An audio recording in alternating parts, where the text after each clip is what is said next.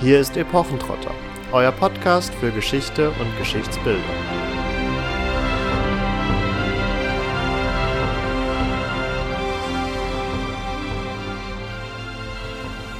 Ich bin ein freier Fürst und ich bin genauso befugt, Krieg gegen die ganze Welt zu führen, wie derjenige, der hundert Schiffe auf See und eine Armee von Tausenden, Hunderttausenden Mann im Feld hat.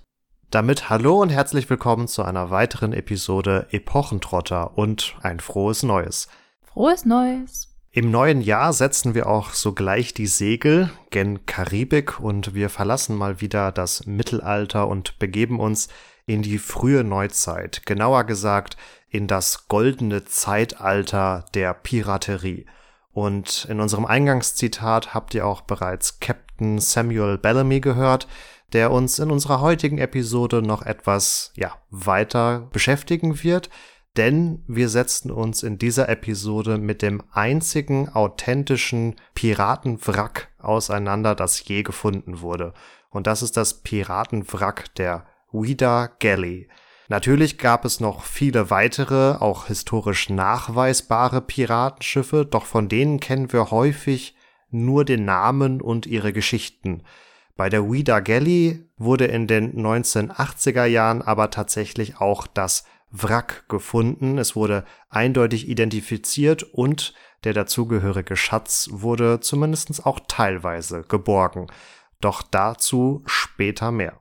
Bevor wir uns aber nun genauer mit der Geschichte von Captain Samuel Bellamy, der mit Größen der Piraterie wie auch Hornigold und Blackbeard zu tun hatte, wollen wir uns genauer mit dem Schiff auseinandersetzen, das heute im Zentrum dieser Episode steht, die Ouida Galley und der vielleicht etwas komisch klingende Name hat für unsere Podcast-Folge aber auch einen inhaltlichen Hintergrund beziehungsweise beschreibt dieser Name schon sehr gut auch, wofür dieses Schiff eigentlich ursprünglich mal gedacht war.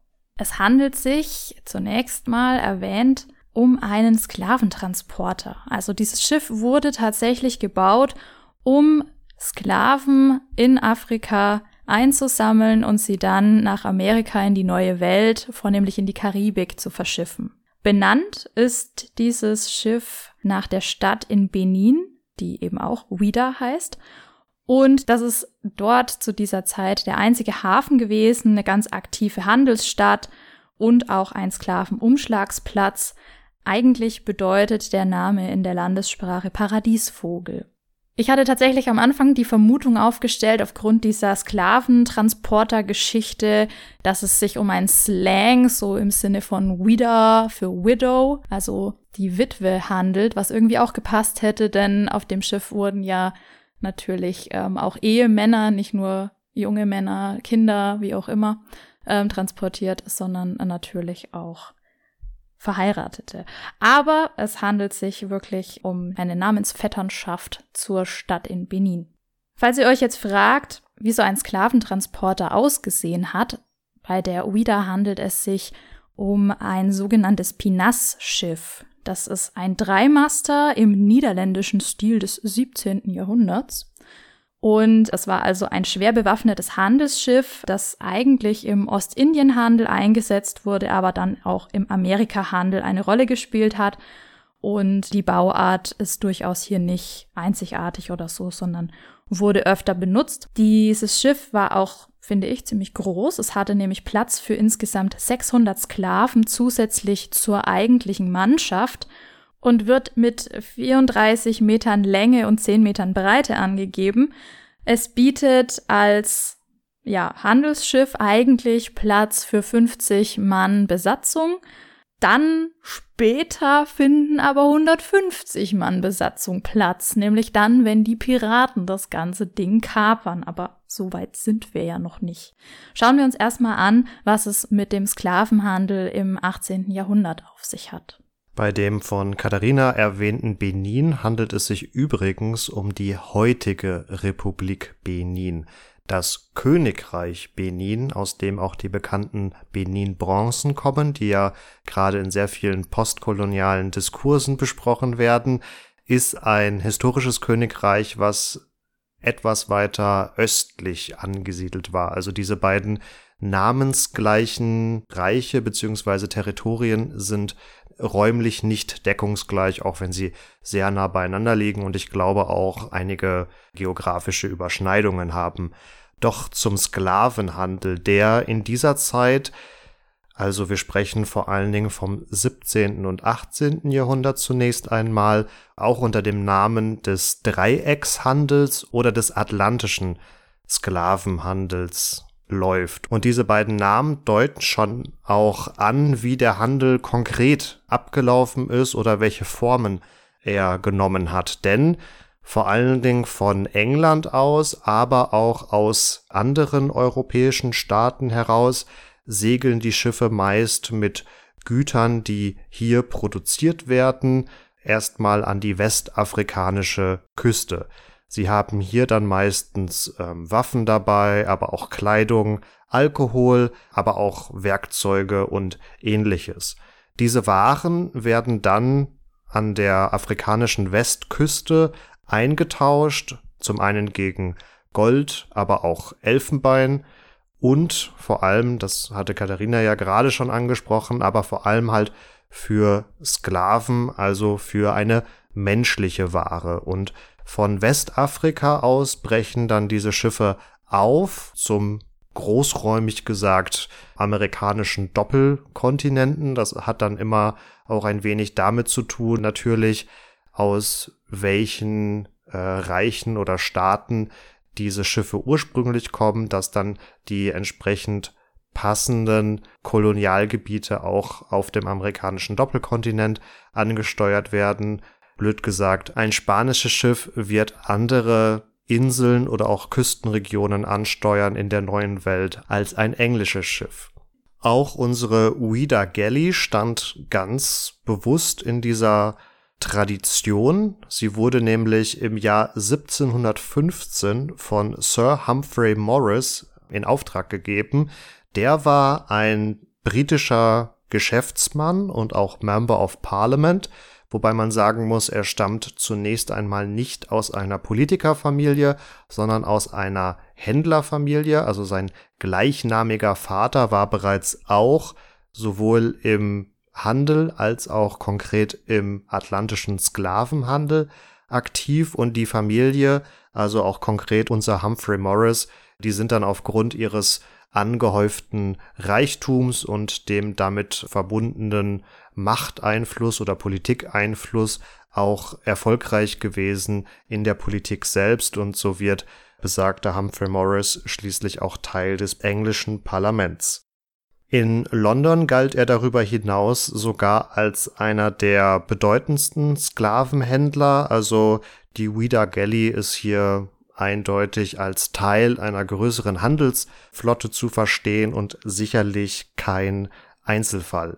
Ihr erster Kapitän, als sie dann 1716, also bereits im Folgejahr, vom Stapel gelaufen ist, ist der Niederländer Laurenz Prinz, oder zu Englisch eher dann Lawrence Prince, der bereits im 17. Jahrhundert ein erfahrener Kämpfer und Seemann war, der wie gesagt, Niederländer eigentlich von Geburt aus war, aber in der neuen Welt vor allen Dingen für die Engländer aktiv war, sowohl als Freibeuter als auch als Soldat oder Söldner besser gesagt und auch auf deren Seite gegen sein Vaterland im englisch-niederländischen Krieg gekämpft hat. Also nachdem dann in Europa der Westfälische Friede geschlossen wurde und so gesehen der kontinentale Konflikt in Europa oder der kontinentale Großkonflikt beigelegt war, hatten England, Frankreich, die Niederlande etc., Spanien wieder viel mehr Kapazitäten, um sich vermehrt um ihre Kolonialgebiete zu kümmern und so verwundert es nicht, dass gerade auch in dieser Zeit hier Konflikte ausbrechen und auch die Piraterie zusehends zunimmt. Der genannte Lawrence Prince als erster Kapitän der Ouida Galley wird auch dann für seine Verdienste in den besagten Konflikten ausgezeichnet und wird sogar vom einfachen Seemann dann zum Stellvertreter des Vizegouverneurs von Jamaika und besitzt mehrere Plantagen in der neuen Welt, konkret in der Karibik.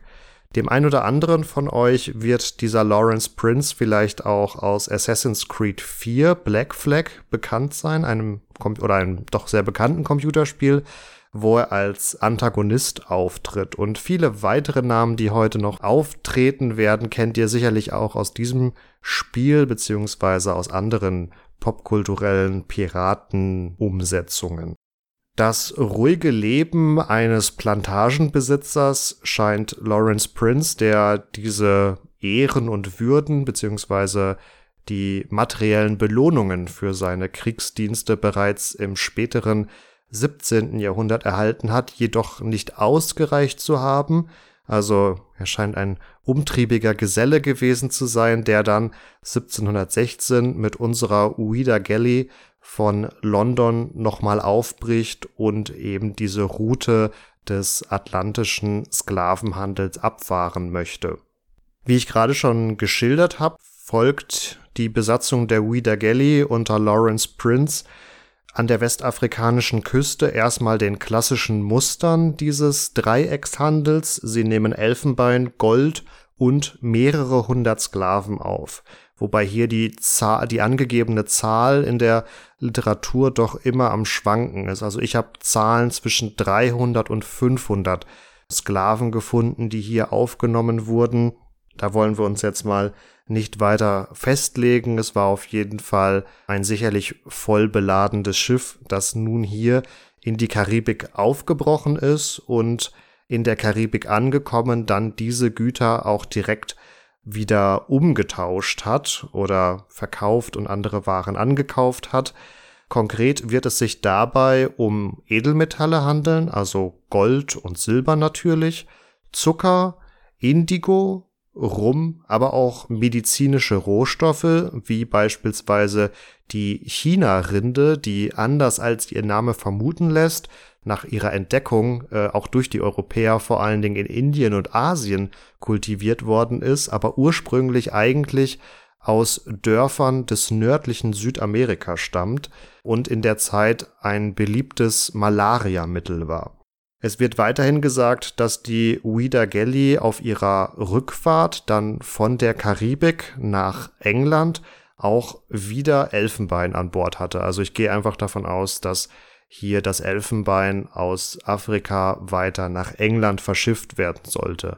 Also ihr seht, wir haben hier drei Teilrouten eines Dreiecks, so dass die Ouida Gelli und auch andere Sklavenschiffe der Zeit oder Handelsschiffe der Zeit auf keiner dieser Strecken unbeladen unterwegs war, sondern ein sehr florierender Warenkreislauf entstanden ist, der natürlich zum Zweck hatte, letztendlich den Reichtum vor allen Dingen in den Mutterländern, in den europäischen Mutterländern zu befeuern. Und hier war man nicht nur scharf auf die Edelmetalle, die ja für sich genommen schon einen großen Wert hatten, sondern die ganzen genannten Kolonialwaren waren natürlich aufgrund ihrer Exklusivität und dem damit verbundenen Luxusstatus sehr stark auch gefragt.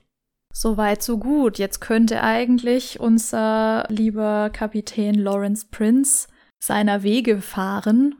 Doch er hat die Rechnung ohne Kapitän Black Bellamy gemacht. Und hier kommt jetzt die Piraterie ins Spiel. Hier wird jetzt erstmal beobachtet und dann geentert. ja, richtig, denn ganz so einfach, wie ich es gerade dargestellt habe mit unserem atlantischen Sklavenhandel, war es im Fall vor allen Dingen der Ouida Galley nicht. Konkret wurde sie im Februar des Jahres 1717 nämlich in der Windward-Passage abgefangen. Das ist eine Meeresenge zwischen der Insel Kuba und der Insel Hispaniola. Eine Passage, die tatsächlich bis heute noch eine durchaus auch strategische Bedeutung hat, weil sie heute den kürzesten Weg vom Panama-Kanal zu der Ostküste der Vereinigten Staaten von Amerika bildet und in den Zeiten des späten 17. und dann des 18. Jahrhunderts vor allem auch genutzt wurde, um von der Karibik in den Atlantik zu stechen und von dort zurück nach Europa zu kommen.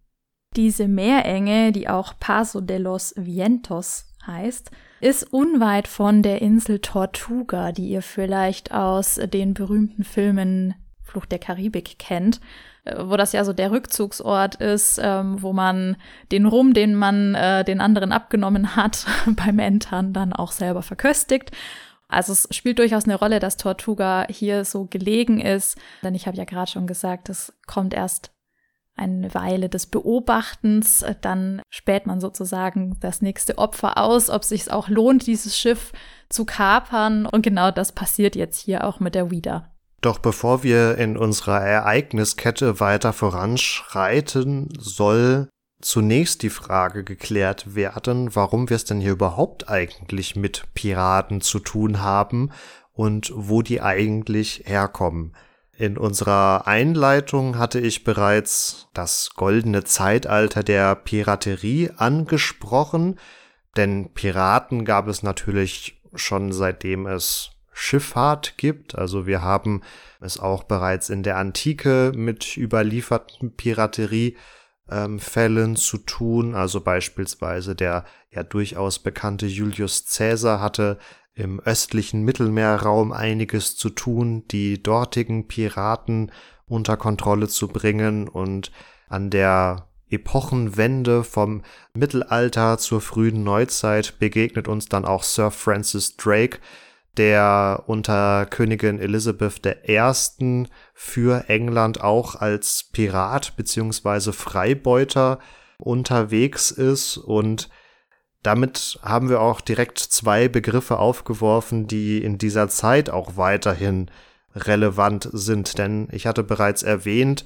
nach dem Ende des Dreißigjährigen Kriegs in Kontinentaleuropa verlagert sich das politische Interesse vieler europäischer Staaten eher gen Übersee. Hier waren neue aus europäischer Sicht unbeanspruchte Gebiete zu nehmen und äh, zu besetzen und man wollte hier in diesem doch zunehmend an Fahrt gewinnenden Wettrennen nicht hinten anstehen, sondern selbst von den neuen Möglichkeiten der Seefahrt profitieren, Territorien abstecken, den Handel florieren lassen und eben vor allem auch diese Kolonialwaren zu möglichst günstigen Preisen in das eigene Mutterland bringen.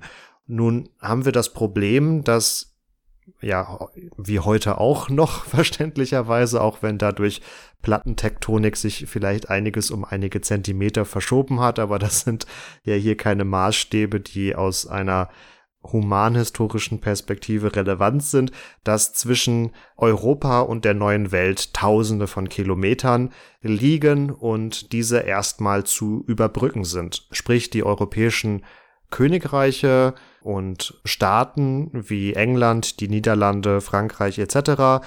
hatten vor allem erstmal das Problem, dass sie keine Infrastruktur in der neuen Welt hatten und aufgrund fehlender Infrastruktur häufig auch die Militärmacht vor Ort nicht abwesend war, aber noch nicht wirklich präsent beziehungsweise in einer wirkmächtigen Anzahl vor Ort war.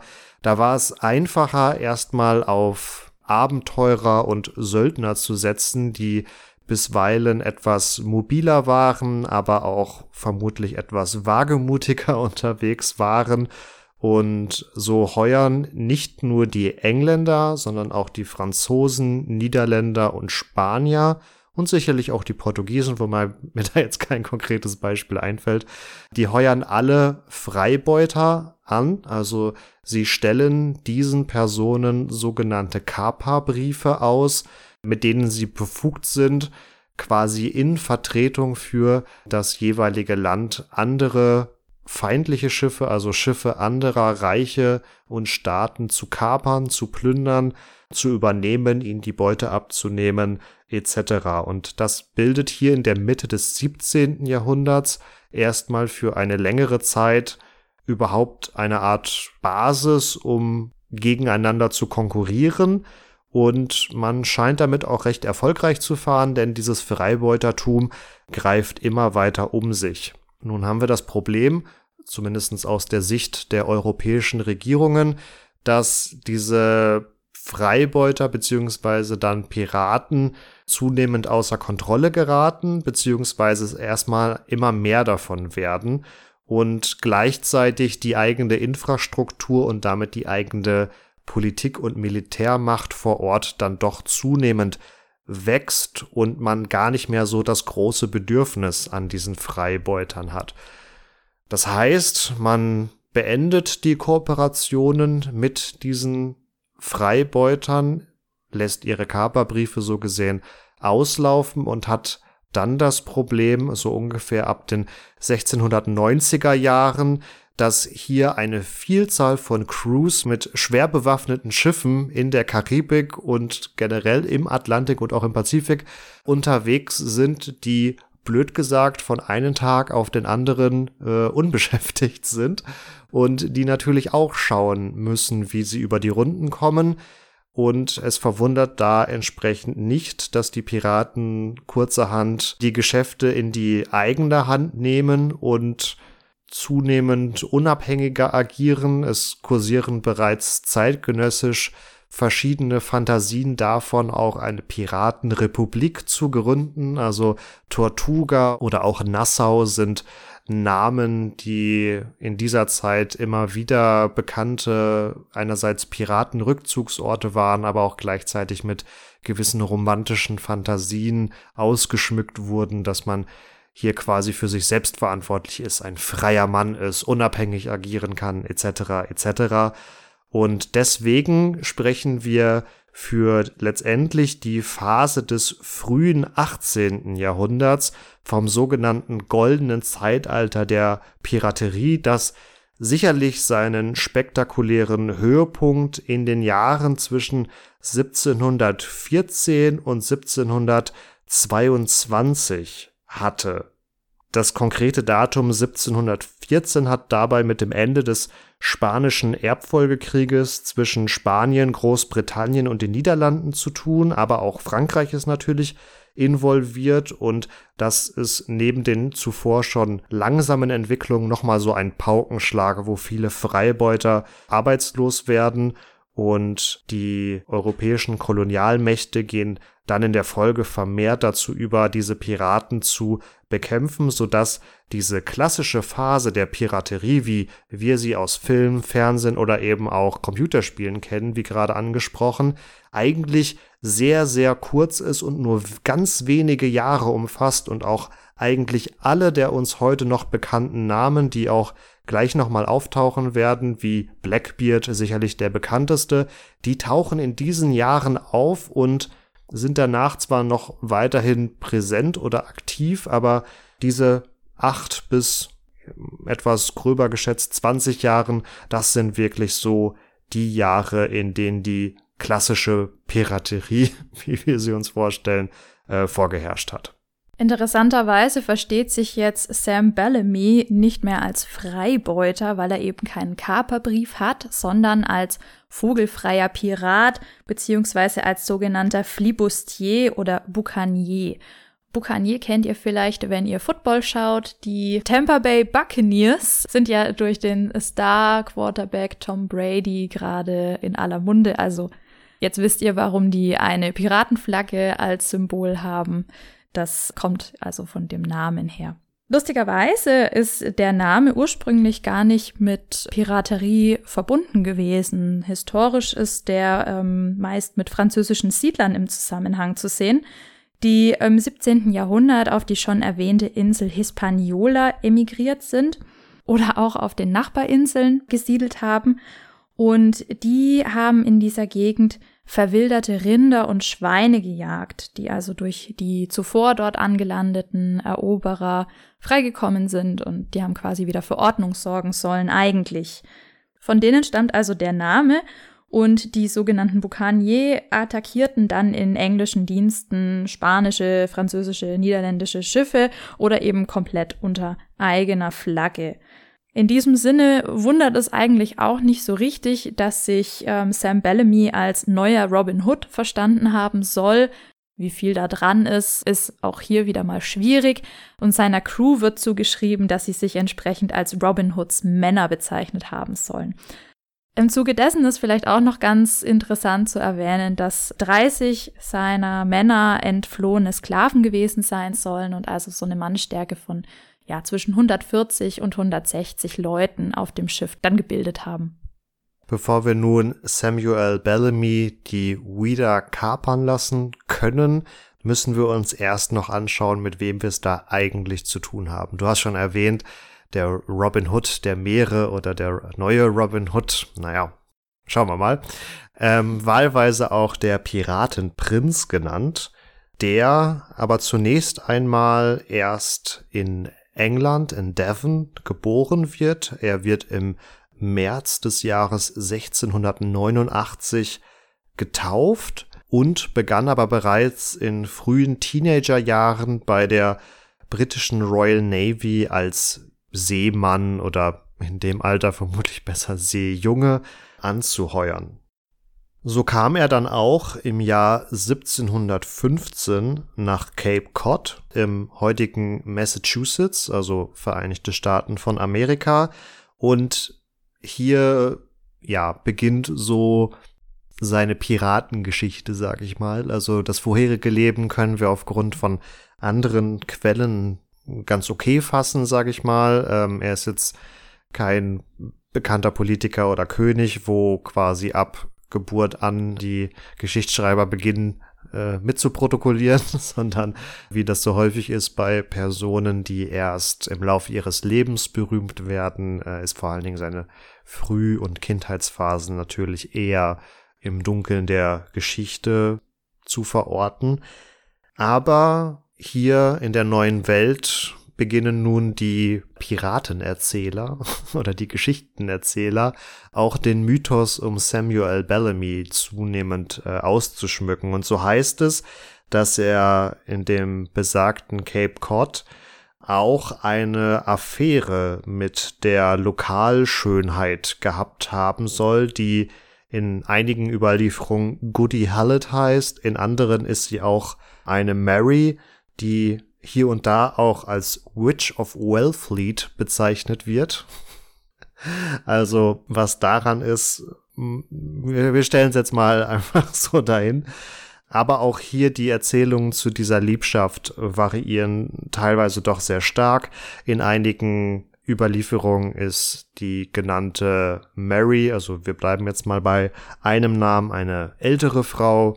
In anderen Überlieferungen ist sie eher ein junges Mädchen, was sich äh, gleichfalls in Samuel verliebt und die Eltern von Mary sollen den Samuel wohl auch ganz nett finden, doch sie sehen ein Problem in seinem Beruf des Seemannsdaseins, weil wie ihr euch vorstellen könnt, Seemann zu sein ist in dieser Zeit ein sehr gefährlicher Job mal ganz unabhängig von den ganzen Piraten, die in der Karibik unterwegs sind, hat man auch das Problem, dass die Schiffe zwar zunehmend sturmsicherer werden, aber ich sag mal immer noch sturmanfällig sind und auch wenn Schiffe nicht unbedingt bei jedem Sturm untergehen, sind doch gerade die Seemänner auch, die dann an Deck arbeiten oder gar in der Takelage unterwegs sind, also in den Seil- und Mastsegelkonstruktionen hoch oben, besonders anfällig da mal runterzufallen und dann entweder in die reißenden Fluten zu stürzen oder etwas unsanft an Deck aufzuschlagen, so dass ein Seemann in dieser Zeit sicherlich keine lange Lebenserwartung hatte, beziehungsweise gleichzeitig dann natürlich auch monatelang unterwegs ist und gerade hier im frühen 18. Jahrhundert im Sinne der klassischen Rollenbilder einerseits natürlich das Geld mit nach Hause bringen musste und andererseits auch für den Schutz seiner Familie zu sorgen hatte und wenn er nicht da ist, kann er das entsprechend schlecht übernehmen. Entsprechend soll Samuel Bellamy daraufhin aufgebrochen sein, um sich diesem Problem anzunehmen. Denn er hat den äh, Juwelier Polesgrave Williams überzeugt, ihm eine Expedition zu finanzieren. Und das Ziel dieser Expedition, die in den ersten Monaten des Jahres 1716 aufbricht, ist es, die schon in dieser Zeit, obwohl sie erst wenige Monate versunken ist, sagenumwobene spanische Schatzflotte zu finden. Es handelt sich dabei streng genommen eigentlich um zwei Flotten sogar, einmal der Nueva España Flotte und der Tierra Firme Flotte.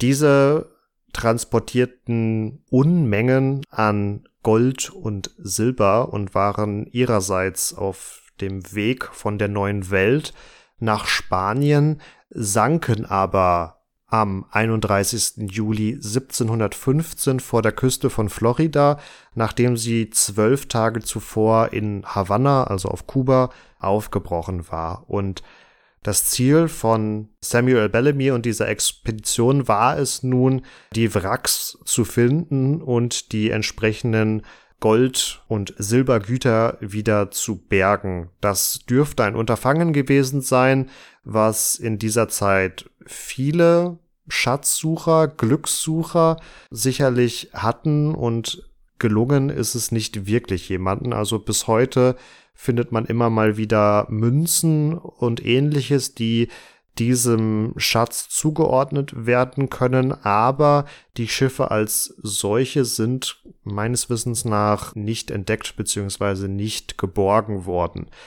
Auch diese Schatzflotte wie viele andere Motive und Personen aus dieser Zeit wurde natürlich popkulturell bis heute mehrfach wieder aufgegriffen. Also ihr findet sie sowohl in dem genannten Assassin's Creed Black Flag wieder, ihr findet sie in dem 1977er Film The Deep oder natürlich auch, und da bildet sie mehr oder weniger den Hauptplot in der Stars TV-Serie Black Sails, die vor einigen Jahren gelaufen ist und die ich sehr empfehlen kann. Da ist der Protagonist nämlich auf der Suche nach der Urca de Lima, dem größten Schiff dieser Schatzflotte, die auch vor Florida gesunken sein soll. Die Schatzsuche von Samuel Bellamy, Katharina hatte, glaube ich, ihn auch schon mal Black Bellamy genannt, das ist dann quasi schon sein Piratenname oder auch Black Sam, also dann die entsprechende Kombination. Die Schatzsuche von Black Bellamy scheint nicht so erfolgreich gewesen zu sein, denn er schließt sich im Anschluss einer Piratencrew an. Und naja, wenn ich ordentlich Zaster hätte, dann würde ich mich keiner Piratencrew anschließen und da noch mehr mein Leben riskieren. Also wird das mit der Schatzflotte nicht so ganz geklappt haben. Aber es ist nicht irgendeine Piratencrew, sondern es ist die Piratencrew von Benjamin Hornigold der wiederum die Marianne kommandierte und dies zusammentat mit seinem ersten Maat, also mit seinem ersten Offizier Edward Teach, auch genannt Blackbeard oder der spätere Blackbeard, nachdem er sich dann von Hornigold unabhängig gemacht hat und auch ein eigenes Kommando hatte. Und der genannte Benjamin Hornigold, dir sagte er auf Anhieb nichts. Ich bin mir jetzt gar nicht sicher, ob er bei Fluch der Karibik auftaucht oder nur in der Stars-Serie Black Sails. Aber es ist auch ein sehr bekannter Piratenname. Ja, das weiß ich jetzt auch nicht mehr, aber tatsächlich war mir der Name recht unbekannt. Blackbeard natürlich kennt man inzwischen ja ganz gut. Hat man auch sofort ein Bild vor Augen. Aber ja, schreibt uns mal in die Kommentare, wie es bei euch so aussieht. Und ob er bei Fluch der Karibik auftaucht. Ich hatte bereits erwähnt, dass diese Schatzsuche in den ersten Monaten des Jahres 1716 stattgefunden hat und bereits im Sommer 1716, also wir haben hier nie so ganz konkrete Monats- oder Tagesangaben, aber vermutlich ganz kurz nachdem Bellamy auch der besagten Piratencrew beigetreten ist, wird ihr Kapitän Hornigold von der Mannschaft degradiert. Und zwar, weil er sich weigerte, britische Schiffe zu kapern. Bei dem Namen Benjamin Hornigold könnt ihr euch bereits denken, dass er selbst Brite war. Und hier sieht man, dass Piraten zwar auf eigene Faust unterwegs waren und wir auch schon gewisse Vorstellungen davon haben, dass sie einen sehr toleranten und unabhängigen Staat gründen wollen, aber so gewisse Heimattriebe scheinen da doch nicht alle unterdrücken zu können. Jedenfalls diese Weigerung, britische Schiffe zu kapern, kam bei der Mannschaft gar nicht gut an und sie setzte ihn ab. Zusammen mit Blackbeard, also seinem Vertrauten und anderen Getreuen, verlässt Hornigold daraufhin das Schiff und unser Samuel Bellamy wird nun zum neuen Captain gewählt. Also eine doch sehr steile Karriere. Kann man sich natürlich fragen, war er einfach so geeignet und charismatisch? Er wird fairerweise des Öfteren als charismatisch bezeichnet. Nicht umsonst kommt da auch dieser Name des Piratenprinzen daher etc. Er war sicherlich kein unfähiger Seemann, aber ich denke, dass auch die Tatsache, dass er für die Mannschaft noch ein unbeschriebenes Blatt war, dadurch, dass er erst kurz vorher beigetreten war, dass ihm so gesehen auch einige Punkte in dieser Wahl gebracht hat, weil es dann so gesehen ein guter Kompromisskandidat war und sich auf ihn verschiedene Lager innerhalb der innerhalb der Crew einigen konnten, aber wie gesagt, das meinerseits nur eine Mutmaßung. Kurz nachdem er der Captain der Marianne geworden ist, erobern oder kapern sie zudem auch das Schiff die Sultana, das Bellamy zu seinem eigenen Schiff macht, während die Marianne von dem schon bekannten Paulsgrave Williams kommandiert wurde. Also dieser Juwelier, der eigentlich ursprünglich die Expedition geleitet hat, scheint sich mit der Expedition etwas übernommen zu haben und der Folge und in der Folge auch davon äh, darauf angewiesen gewesen zu sein, einer Piratencrew beizutreten. Und wir sind jetzt im Sommer 1716 bis zum Kapern unserer Ouida dauert es noch, ich sag mal so roundabout acht Monate. In der Zeit soll Bellamy sehr erfolgreich gewesen sein und viele Schiffe aufgebracht, also gekapert haben, die jetzt nicht unbedingt alle Teil seiner Flotte wurden, aber er bewies sich wohl als durchaus fähiger Seemann. Und an dieser Stelle springen wir jetzt nochmal nach Paso de los Vientos in unsere Meerenge bei Tortuga und zu dem auf der Lauer liegenden Sam Bellamy, der die Wieder ins Auge gefasst hat. Drei Tage lang jagt er ihren Kapitän und die Crew durch die Karibik, bis er schlussendlich zum Ziel kommt und also zum Entern ansetzt, was auch gelingt. Damit gehört ihm jetzt ein wirklich großartiges Schiff mit 28 Kanonenplätzen, die er auch alle dann nutzen wird. Damit ist jetzt also der eigentliche Kapitän Lawrence Prince sein Schiff los und damit auch den geladenen Schatz in Anführungszeichen, also die Handelsgüter bis hin zu Gold und Silber in rauen Mengen. Also ich habe Zahlen gefunden von 20.000 bis 30.000 Pfund Sterling. Vom Wert her es ist die Rede von Edelsteinen, darunter ein Hühnerei großer Rubin. Das ist natürlich alles sehr sagenumwoben, denn vollständig gefunden oder gehoben ist der Schatz bis heute nicht. Wie viel da also dran ist und wie viel eher Seemannsgarn ist, ist dahinzustellen. Aber es muss auf jeden Fall eine stattliche Menge gewesen sein. Und Sam Bellamy ist mit seinem neuen Flaggschiff, denn dieses tolle Schiff ist so toll, dass er es direkt also zur Spitze seiner Flotte macht, die damit jetzt also vier Schiffe zählt. Und er schreitet sogleich zur Tat und überfällt das nächste Schiff und vergrößert damit auch nochmal den Schatz, den er geladen hat, um Zucker, Indigo und Silber im Wert von jetzt 5000 Livre. Das heißt, wir haben es hier mehr oder weniger belegt mit dem größten jemals verzeichneten Schatz, den so ein Piratenschiff an Bord hatte, zu tun. Und blöderweise sinkt das Ding jetzt relativ kurz später. Bellamy ist mit seinem Schiff und seiner Crew, beziehungsweise mit seiner Flotte, muss man eigentlich sagen, an der Küste von Massachusetts unterwegs. Er steuert auf Cape Cod zu und ein paar hundert Meter vor der Küste erwischt sie aber ein richtig heftiger Hurricane. Wir haben es bis zum 26. April 1717 inzwischen geschafft und hier in der Nacht zum 27. April, mittlerweile nur noch 150 Meter vom sicheren Hafen entfernt, passiert das Unglück.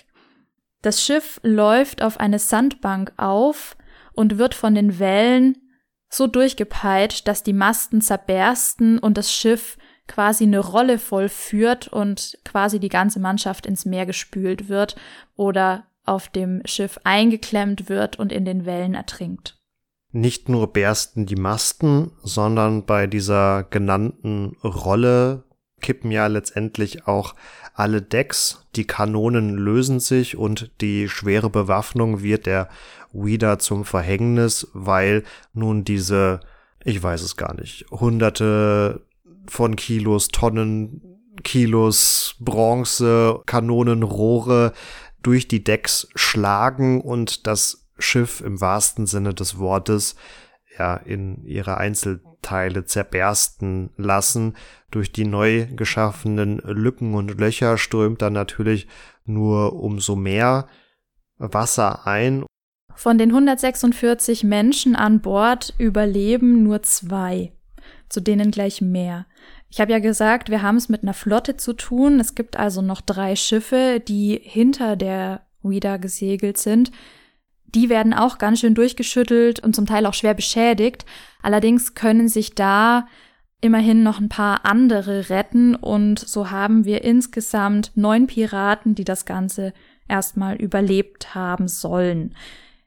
Die Kunde von den insgesamt neun überlebenden Piraten verbreitet sich jetzt relativ schnell in Cape Cod und so bekommt auch der Gouverneur Wind davon und schreitet zur Tat, denn ihm ist natürlich bewusst, dass ein Piratenschiff auch ja vielleicht nicht unbedingt diesen Schatz geladen hat, aber durchaus wertvolle Güter und schickt Kapitän Cyprian Southhack los, um einzusammeln, was einzusammeln ist, und zwar im Namen der Krone.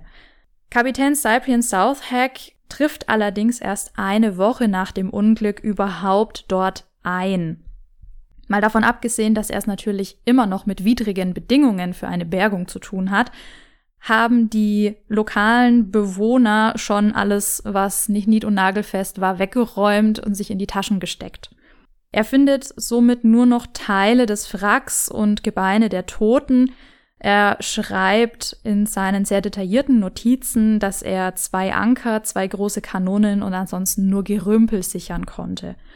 Diese detaillierten Notizen werden später noch sehr wichtig, genauso wie auch seine Kartenvermerke. Und hierfür ist er wirklich der geeignete Kandidat, denn er war eigentlich englischer Kartograf und Marinekommandant in der Karibik und hat hier sehr wichtige Karten erstellt, vor allen Dingen von der nordöstlichen Küste Nordamerikas, die mit zu den genauesten ihrer Zeit zählten. Die Suche hier nach dem Wrack und dem Schatz hat etwa auch noch mal eine Woche Zeit in Anspruch genommen und muss sehr frustrierend gewesen sein. Zumindest äußert er sich entsprechend in seinem Tagebuch und auch in den Briefen an den Gouverneur, wo er auch festhält, was er überhaupt noch sichern konnte und wie schwierig es ist, in diesen reisenden Strömungen, den wirklich flutenartigen Wellen hier überhaupt nur einen Blick auf das Wrack auf der Sandbank zu erhaschen. Inzwischen ist ein Gerichtsmediziner zur Tat geschritten und hat 102 von den angespülten Leichen beerdigt und das Ganze auch noch Southhack in Rechnung gestellt. Jetzt könnte man denken, er wurde ja vom Gouverneur beauftragt, der wird das schon bezahlen, weit gefehlt. Southhack bleibt auf den kompletten Kosten sitzen und erhält Zeit seines Lebens keinerlei Vergütung für seine Bemühungen. Was passiert jetzt mit unseren inzwischen an Land gegangenen überlebenden Piraten? Diejenigen, die auf den anderen drei Schiffen, die es noch gerade so seetüchtig geschafft haben, den Sturm zu überstehen, wissen jetzt natürlich, dass sie sich vor einem Untersuchungskommando in Sicherheit bringen müssen und machen sich also auf nach Rhode Island, was eines der hier in der Gegend existierenden bekannten Piratenverstecke ist. Ihnen wird passenderweise ein Drink in der Eastham Tavern zum Verhängnis, wo sie vom dortigen Sheriff aufgegriffen werden und verhaftet werden. Die zwei Überlebenden von der Ouida hingegen, Thomas Davis und John Julian, werden relativ schnell schon im Haus von Einheimischen aufgegriffen und ebenfalls ins Gefängnis gesteckt. Und da kann man sagen, gammeln jetzt alle neun letztendlich erstmal sieben Monate vor sich hin, denn so lange dauert es, bis ihnen der Prozess gemacht wird. Dazu werden sie nach Boston gebracht wo sie immer noch in der Kleidung, die sie zum Zeitpunkt des Sturms getragen haben, vor Gericht gestellt werden und der Piraterie und des Raubes angeklagt, fürchten müssen jetzt den Tod durch den Strang zu erleiden, denn das ist die vorgesehene Strafe für Piraterie. Schon im Vorfeld, also in ihrer Gefangenschaft, haben sie Kontakt zu dem sogenannten Feuer- und Schwefelprediger Cotton Mather, der also versucht, sie zu bekehren und wieder auf den rechten Weg zu führen, sie vor allen Dingen versucht, zur Reue zu bewegen und alle der Angeklagten bekennen sich auch schuldig und zeigen Reue, werden aber trotzdem verurteilt. Abgesehen von zweien, und das sind die zwei Überlebenden der Wieder, mit denen jetzt allerdings nicht besonders ja, mitleidig umgegangen wird, weil sie dieses schwere Schiffsunglück überstanden haben, sondern aus ganz individuellen Gründen. Zum einen ist Thomas Davis entweder sehr geschickt gewesen in seiner Darstellung oder konnte überzeugend beweisen, dass er nur unter Zwang die Piraterie betrieben hat, so dass er also als einziger hier freigesprochen wurde. Nochmal anders verhält es sich mit John Julian, der eigentlich zu den Miskito gehört, also zu einem Ureinwohnervolk Amerikas, und nicht dem Strang überantwortet wird, sondern vielmehr in die Sklaverei verschifft wird. Hendrik Quinter, Thomas Baker und vier andere werden dagegen schuldig gesprochen und wenige Wochen später nach Charleston verschifft, wo ihre Galgen auf sie warten. Dabei werden sie begleitet von dem Prediger Cotton Mather, der auch ihre Geschichte und ihre Geständnisse veröffentlicht hat, und zwar in einem Pamphlet namens The End of Piracy. Und wir sind hier im November 1717, also gar nicht so weit entfernt vom Niedergang des Ganzen. Eigentlich sind wir aber auf dem Höhepunkt. Wenn wir haben 1714 so den Startpunkt und 1722 den Niedergang und ja, also das ist das Problem, wenn man so eine kurze Zeitspanne hat. Dieses Ereignis, dieser doch relativ große Wellen schlagende Prozess führt jetzt dazu, dass der neue Governor Wood Rogers 1718 der Piraterie endgültig den Kampf ansagt.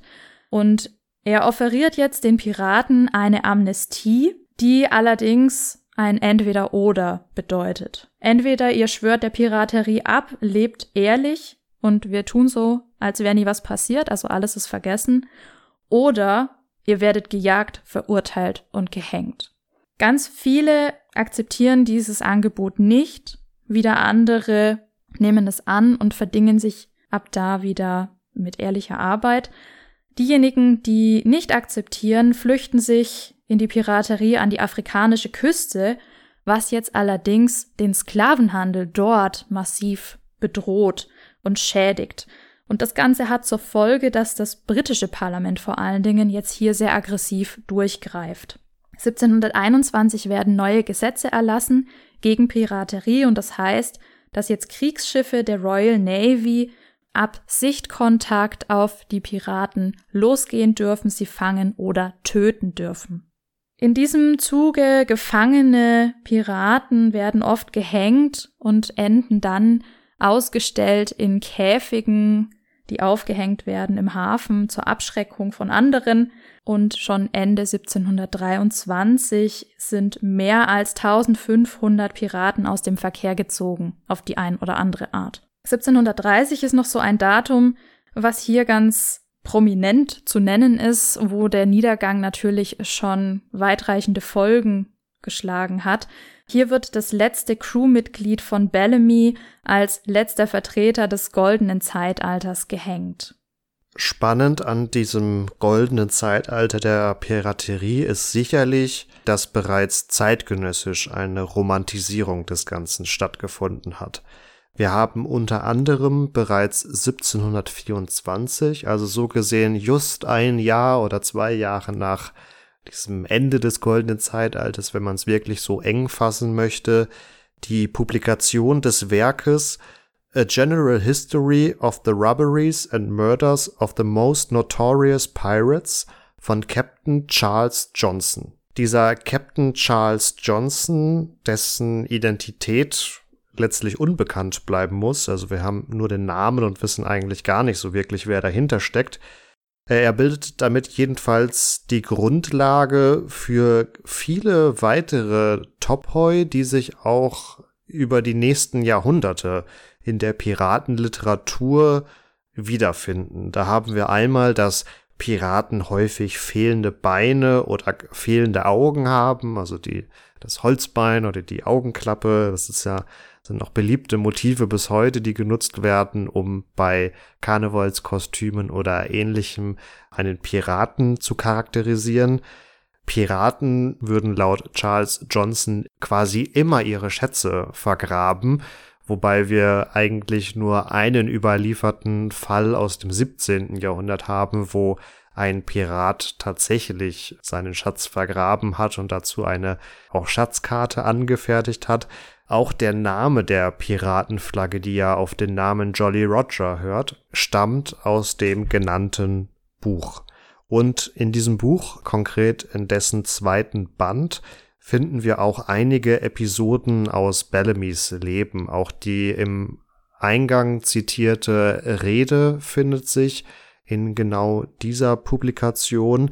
Wir haben aber ganz grundlegend das Problem, dass Captain Charles Johnson nur von einem Captain Bellamy schreibt. Und natürlich viele der Episoden, die er dort nennt, lassen sich ganz gut in das Leben von unserem Samuel Bellamy einfügen, wie es auch aus anderen Quellen rekonstruiert werden kann. Wir haben aber tatsächlich in derselben Zeit, in denselben Gewässern auch noch einen Charles Bellamy, der ebenfalls als Pirat unterwegs war und jetzt nicht verwandt war, aber zumindest eine Namensgleichheit mit unserem Samuel Bellamy hatte. Und da wir hier viele mündliche Tradierungen haben und Mythen, Legenden, die sich so, ja, du hast vorhin den Begriff Seemannsgarn benutzt, das trifft es, glaube ich, ganz gut vorliegen haben, kann man sagen, dass selbst wenn der Autor des Werkes Charles Johnson sauber gearbeitet hat, es, glaube ich, hier kaum noch auseinanderzuhalten war, teilweise, welches Abenteuer jetzt welchem Bellamy zuzuordnen war, so dass im Zweifelsfall Samuel Bellamy einfach der bekanntere Bellamy war und deswegen auch viele Taten seines Namensvetters ihm zugeordnet wurden. Damit will ich nicht unbedingt sagen, dass er ein unfähiger Seemann war, denn scheinbar war er doch durchaus erfolgreich, aber ob er diesen wirklich so großen Erfolg binnen eines Jahres letztendlich ja nur hatte, der ihm angedichtet wird, das ähm, sei jetzt mal dahingestellt und müsste sicherlich quellenkritisch skeptisch gesehen werden. In dieser General History zur Piraterie finden wir dann auch die schon angesprochenen Utopien, dass sich doch idealerweise eine Piratenrepublik gründet etc. etc. Und so setzt sich das ausgehend von diesem ja schon sehr früh veröffentlichten Buch fort und wir finden eigentlich fortan ganz, ganz viele romantische, ausschmückende Darstellungen von Piraten. Also das scheint die Menschen auch schon des 18. Jahrhunderts stark fasziniert zu haben und die Faszination hat bis heute dann letztendlich nicht abgerissen. Dass wir heute von diesem Schiff wissen, basiert also auf Quellen und Aufzeichnungen, die schon von 1724 stammen, die ähm, von 1717 stammen, nämlich eben von dem erwähnten Kapitän Cyprian Southhack, der eben in seinem Tagebuch und in den Briefen über das Unglück berichtet. Und das alles nutzt jetzt im 20. Jahrhundert Barry Clifford, um das Ganze wieder aufzuspüren und den Piratenschatz im Idealfall zu bergen. Clifford ist ein ja, erfahrener Bergungstaucher, der auch mit Unterwasserbauarbeiten zu tun hatte oder auch in der Seenotrettung unterwegs war. Er kommt selber aus Cape Cod und ist damit natürlich bestens mit der Legende von der Wida und von Black Sam vertraut, kennt auch die Gewässer ziemlich gut und weiß also ganz grob gesagt, mit was das hier zu tun hat. Er beginnt jetzt in den 1980ern damit, erstmal diese ganzen historischen Dokumente mit einem kleinen Team zu sichten und auch die Karten von Southhack zu studieren, um das Ganze an die ja, geografischen Gegebenheiten der Neuzeit anzupassen und überhaupt mal so ein Gefühl dafür zu bekommen, wo an der Küste jetzt hier eigentlich dieses Schiff gestrandet sein könnte. Er tut das unter dem Credo, und ich zitiere jetzt hier, ich war kein Schatzsucher, obwohl ich ganz offensichtlich auf der Suche nach einem Schatz war. Ich war ein Geschichtsjäger, ein Unterwasserbergungsspezialist mit dem dringenden Wunsch, eine großartige historische Epoche in verantwortungsvoller Weise wieder zum Leben zu erwecken, die ein normaler Mensch ebenso zu schätzen weiß wie ein Historiker.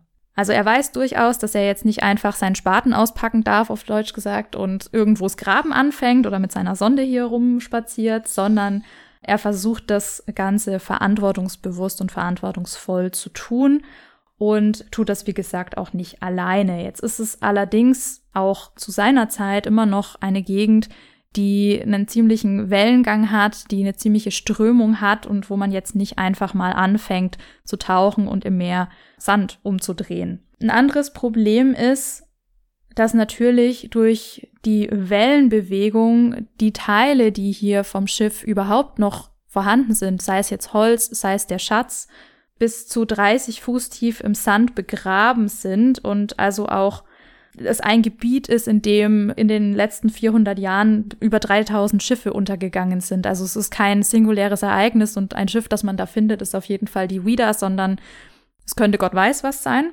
Und ähm, man hat es dann auch noch mit einem Testschießplatz aus dem Zweiten Weltkrieg zu tun. Also Cape Cod ist auch noch hierfür berühmt. Das heißt, das Gebiet vor der Küste ist voller Trümmer bis man da erstmal rausgefunden hat, wenn das Sondengerät anschlägt, ob das jetzt zum eigentlich gesuchten Schiff gehört oder nicht, ist gar nicht so einfach. Das heißt also, Ortsbestimmung ist alles. Und nach all dieser Vorarbeit und dem ganzen Wissen, das hier also das Team mitbringt, gelingt es dann ab dem Juli 1984 verschiedene Funde zu tätigen, die dazu führen, dass dann ein Sechstel des angenommenen Schatzes geborgen werden kann und relativ schnell dann auch ein Museum in Provincetown gegründet wird, wo sich heute über 200.000 Ausstellungsstücke wiederfinden. Besonders einschneidend ist ein Fund 1985, wo nämlich die Schiffsglocke geborgen wurde. Und wie Marvin ganz am Anfang schon gesagt hat, wir haben es hier wirklich mit einem identifizierten, authentisch zu 100% nachgewiesenen Piratenschiff zu tun und das liegt an dieser Schiffsglocke, auf der steht nämlich The Wida Galley 1716. Und das unterscheidet diesen Fund von anderen Funden, wo eben leider noch, muss man sagen, auf Mutmaßungen zurückgegriffen werden muss und das eben noch nicht so gesichert behauptet werden kann wie in diesem Fall. Zu den schon genannten Problemen, die es jetzt gibt, muss man also noch sagen, dass das Schiff ja auch noch zerbrochen ist. Das heißt, das ist auch nicht komplett an einem Fleck zurückgeblieben, sondern hat sich auch noch über den ganzen Meeresboden vor der Küste verteilt. Und das heißt, man hat ganz viele verschiedene Schwierigkeiten, die hier zu bewältigen sind. Aber auch dafür gibt es natürlich Möglichkeiten. Der Prozess läuft immer noch, also man ist immer noch dabei, weitere Dinge zu bergen und es liegt auch mit daran, dass diese Bergung, wenn man dann mal was gefunden hat, gar nicht so einfach funktioniert. Das heißt, ihr könnt nicht, wenn ihr da auf dem Boden im Meer einen Teil findet, sagen, gut, ich nehme das jetzt mit an die Wasseroberfläche und schaue mir das dann mal genau an. Erstmal ist das Teil nicht einfach so blank, wenn es jetzt Metall ist, auf dem Meeresboden zu finden, sondern in Sand eingebacken oder in Ton oder anderes Gestein.